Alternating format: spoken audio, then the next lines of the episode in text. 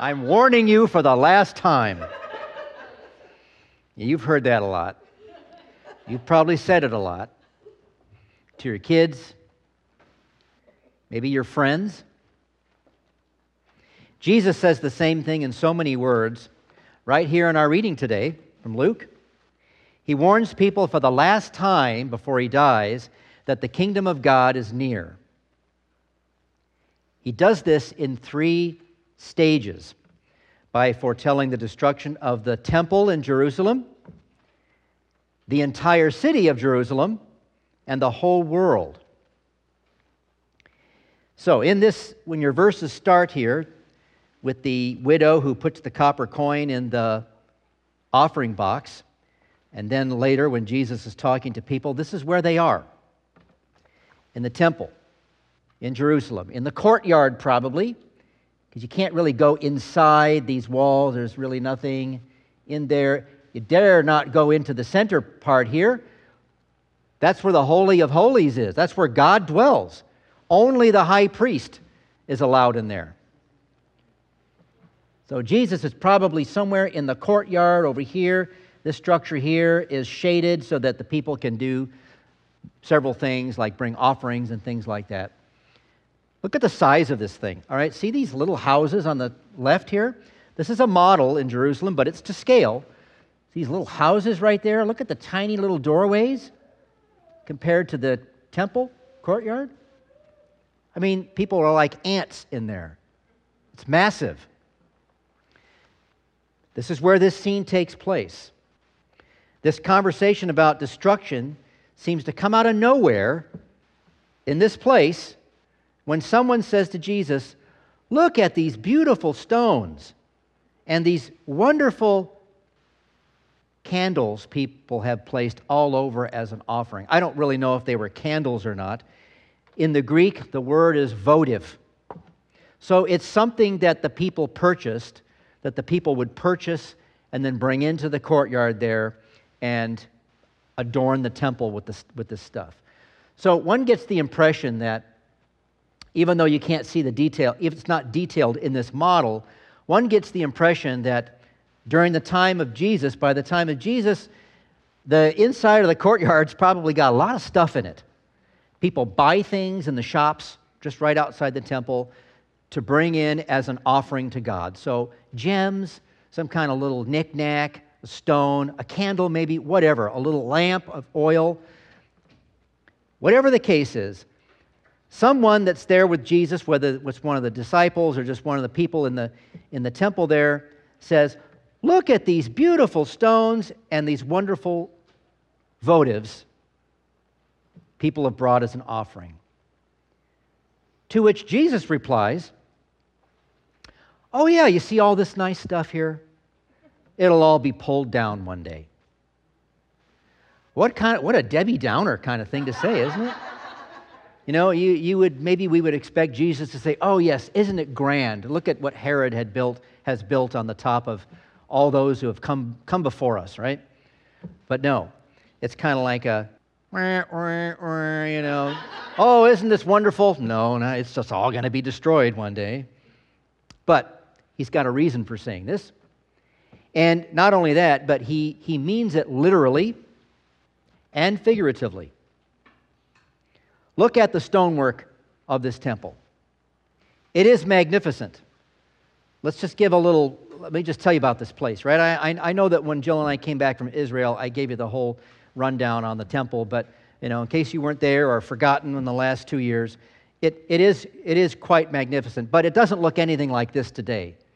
Because as Jesus said, not a stone would, would remain. And that, that did happen in 70, the year 70, and I'll get to that in a minute. But in its heyday, this is what it looked like. This is what the temple looked like in the days of Jesus. This is where he went when he was a boy with his parents every year to bring an offering. And so it was in pristine condition, right? Let's go back a thousand years before this, though. David's son Solomon builds the first temple on the hilltop where the old city Jerusalem started, on kind of the corner of the hill, anyways. Uh, Solomon builds the first temple. It's much smaller than this one, and it gets destroyed. So we're not going to get into all that. But In 20, 30 years before Jesus was born, Herod the Great, who was king of Israel, but he wasn't really an Israelite, he was half Jewish, half Edomite, and the Jews hated him anyways. But he was in bed with the Romans, so he got a lot of money to do things, and he built these grand construction projects all over Israel, all for his benefit, not the people's. And he said, I'm going to rebuild the temple and make it grand. And he did that. And look at it, it is quite marvelous. Now, here's the thing about the temple in Jerusalem it's not something that God had asked anyone to build for him. But David's son Solomon said, Why are we worshiping God in tents? We need to make something permanent, something grand. And they did that. And when you read the Old Testament, you know, there are times when you see that when the people Israel did something that God didn't ask them to do, he would like fry them right on the spot. Like poof. No, I didn't ask you to do that. I told you to do something else. You didn't obey me, right? Well, he doesn't seem to have argued with the temple that Solomon built or the one that Herod built on top of Solomon's, right? Uh, he seems to have put up with that. And the people did believe that he dwelt in that that top part there, the central top part, the Holy of Holies. There was an f- eternal flame burning in there. That was God, right? Even though you may be asking, well, isn't God everywhere? Doesn't he exist? Yes, he does. But he also dwelt with his people in the temple. So there you have it, right? And the stonework was magnificent. Although Herod took a shortcut, all the stones on the outside are nice and smooth and perfectly aligned, but on the inside, Nah, it's all rough and out of line. It was a shortcut, saved money, saved time, but on the outside looks, looks magnificent. Well, when Jesus says that every t- stone is going to be toppled, he means it.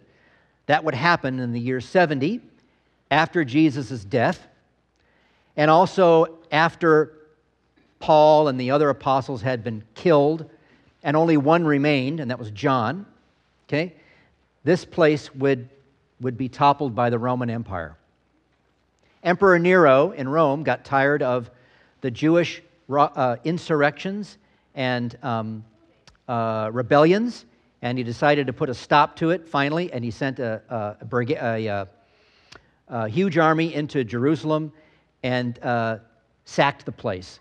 And everything from the top here all the way down to the base, that's the base of the temple, the Romans knocked down. These stones were not glued together uh, with tar or cement, they were just stacked upon each other. They were so heavy, they didn't need to be glued, but they could be toppled. The Romans had large crowbars and tackle, and they toppled each stone over the side. Uh, it took months, right? Uh, but some of them you can still see, right? These stones have been laying there since August 7th, 70 not touched since then. Most of the other rubble was carted off later days and also used to uh, rebuild the city by other rulers that would come long after that. But I'm not going to get into all that. What's important is that what Jesus says is going to happen happened. And when the Romans got down to the base of the temple, uh, they said, okay, that's enough. We're not going to try and disassemble this base. We, we've done enough. So that's the temple, okay? It took months to destroy it, and um, those stones are still there. In a sense, the temple is rendered obsolete, anyways, by Jesus' arrival on earth. He assumes everything that the temple means, what it stands for, and its purpose. He assumes all that into himself. He is the sacrifice now. The people won't worship God in the temple anymore, they'll worship Him, and He will live in them. The people will become temples for the Holy Spirit. And that's what you and I are today. So when Jesus talks about the stones being pulled down, he's also talking about himself. He will be pulled down from the cross and buried, destroyed by the Gentiles, the Romans. But the people want to know when all this is going to happen. How will we know this is about to happen? Well, you'll notice in the reading that Jesus does not teach the disciples how to predict the future. The main thing is they are to know that when Jesus is crucified, that's the beginning of the end. That's when it starts. And after that happens, the animal sacrifices on the temple steps, the adornment of the temple with stones and votives and all that stuff, forgiveness of sin for the people will no longer come through that old temple way. When Jesus dies on the cross, God's grace to sinful people now comes through what he institutes through the church the Word, baptism, and the Lord's Supper. He also prepares us for our last day, whether that comes when we die or when he returns and we're still breathing. But let's move on to the wider destruction now of Jerusalem. the destruction of this city in the summer of 70 cannot be underestimated by any of us Christians. I know there are more important things on your mind right now than Jerusalem. The country is a mess, the economy is a mess, the schools are a mess, healthcare is a mess, your life may be a mess, or someone close to you is a mess. I get it. What does God have to say about those things? Well, He says there's sin in the world. That's why we have these problems. But don't panic, don't despair. There are signs that the end is near, and that's a good thing. But it won't come all at once. See, in this reading, God is saying to you and me, I've given you, there's a, a sign that the end is near. Jerusalem will be toppled. And it's happened. There's your sign. And all the wars and famines and earthquakes that will come are signs. Don't panic. And certainly, don't be misled by others claiming to be me or claiming to have another solution to the world's problems. Now, let's look at the city for a moment. This is what it looked like in Jesus' time. It grew from a little it grew from a little city of David, somewhere, oh, I think it's this corner here, David's city. And it grew uh, and grew, and then the temple was built by Solomon and then later by Herod. And this is Herod's temple, right? This is the time of Jesus. You see these towers here? That's the citadel. Herod built a fortress right next to the temple to protect his home, which was, you know, right back in here somewhere. Because invading armies would be coming from this direction. And so he made sure that there was, a, there was towers that soldiers could shoot arrows and flaming arrows and stuff and repel any invading armies.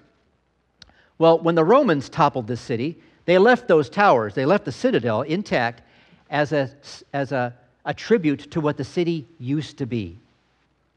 But those towers got knocked down in later wars. So when you go visit Jerusalem today, there's very little sign of those towers, just kind of the bases of them, they've been cut off too. And there's different walls around the city and inside the city that have been built during certain times. But all of that got knocked down by the Romans too.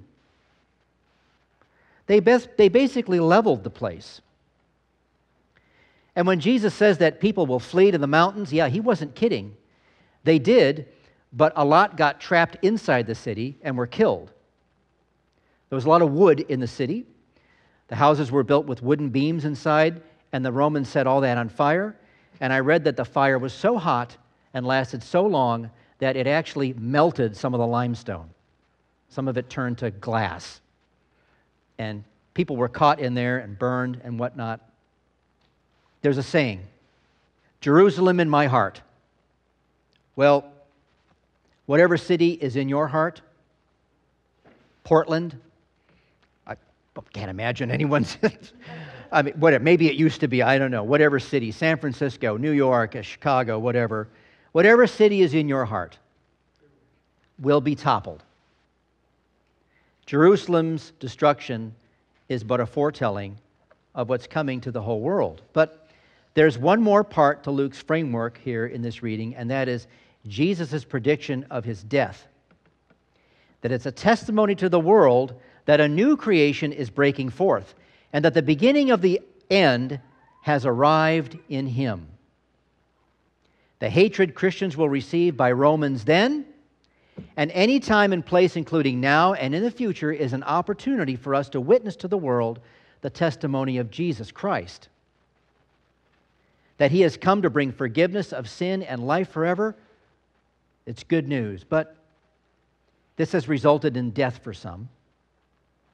He also encourages us to remain steadfast and, and endure, to remain faithful in the midst of persecution, because that's a way of showing the world that even though I suffer and die at your hands, I will live forever. Now, to finish this scene out, there's also the destruction of the whole world that Jesus talks about. The, shakings, the shaking of the heavens and all that. That's how, that's how he describes it. That's what he wants you to picture. He's giving us the impression that there'll be wars and insurrections and all this stuff, and the end won't happen right away. But then when it does, it's like the earth and the heavens will be shaken. What a picture! It's hard to even imagine. This isn't the first thing you want to hit your friends with or neighbors with when you're talking about Jesus and Christianity. I mean, unless, of course, you're speaking with someone who has the popular idea that we will be the cause of the end of the earth with our greenhouse gases and oceans full of plastic and so forth.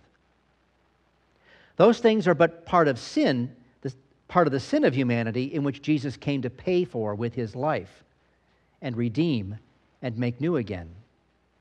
So, in a way, the destruction of this decaying world and the making of a new one, it could be a good talking point uh, in witnessing to the world.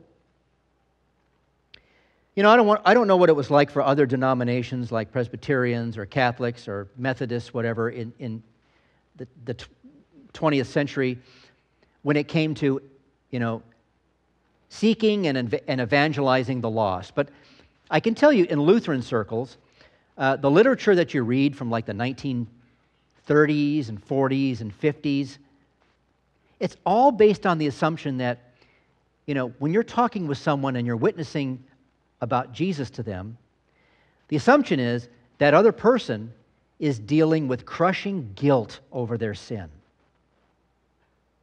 Now, if you're talking to someone today about Jesus, do you think that that's what you can assume that you're, the person you're talking to is that's what they have on their mind? Crushing guilt over their sin? Ah, no, I mean, if anything, they're going to think they're a good person and they're, they don't sin, right? Now, things have changed. So, what I'm saying is that, you know, Maybe this could, maybe the destruction of the world, maybe that is a, a good talking point because that is certainly what's on people's mind with the, with the uh, I don't know, the state of things today with the environment and all that. And it is a comforting thing to know that we're not going to be the solution. You know, we can, we can do what we can to be good stewards of the earth, but we're not going to be its destruction, and we're not going to be its savior as well. That task is let, let, uh, left up to Jesus Christ. And whether you and I are standing in the courtyard of the temple with Jesus or hearing him now through his word, we are standing in the presence of the Son of God and the Son of Man.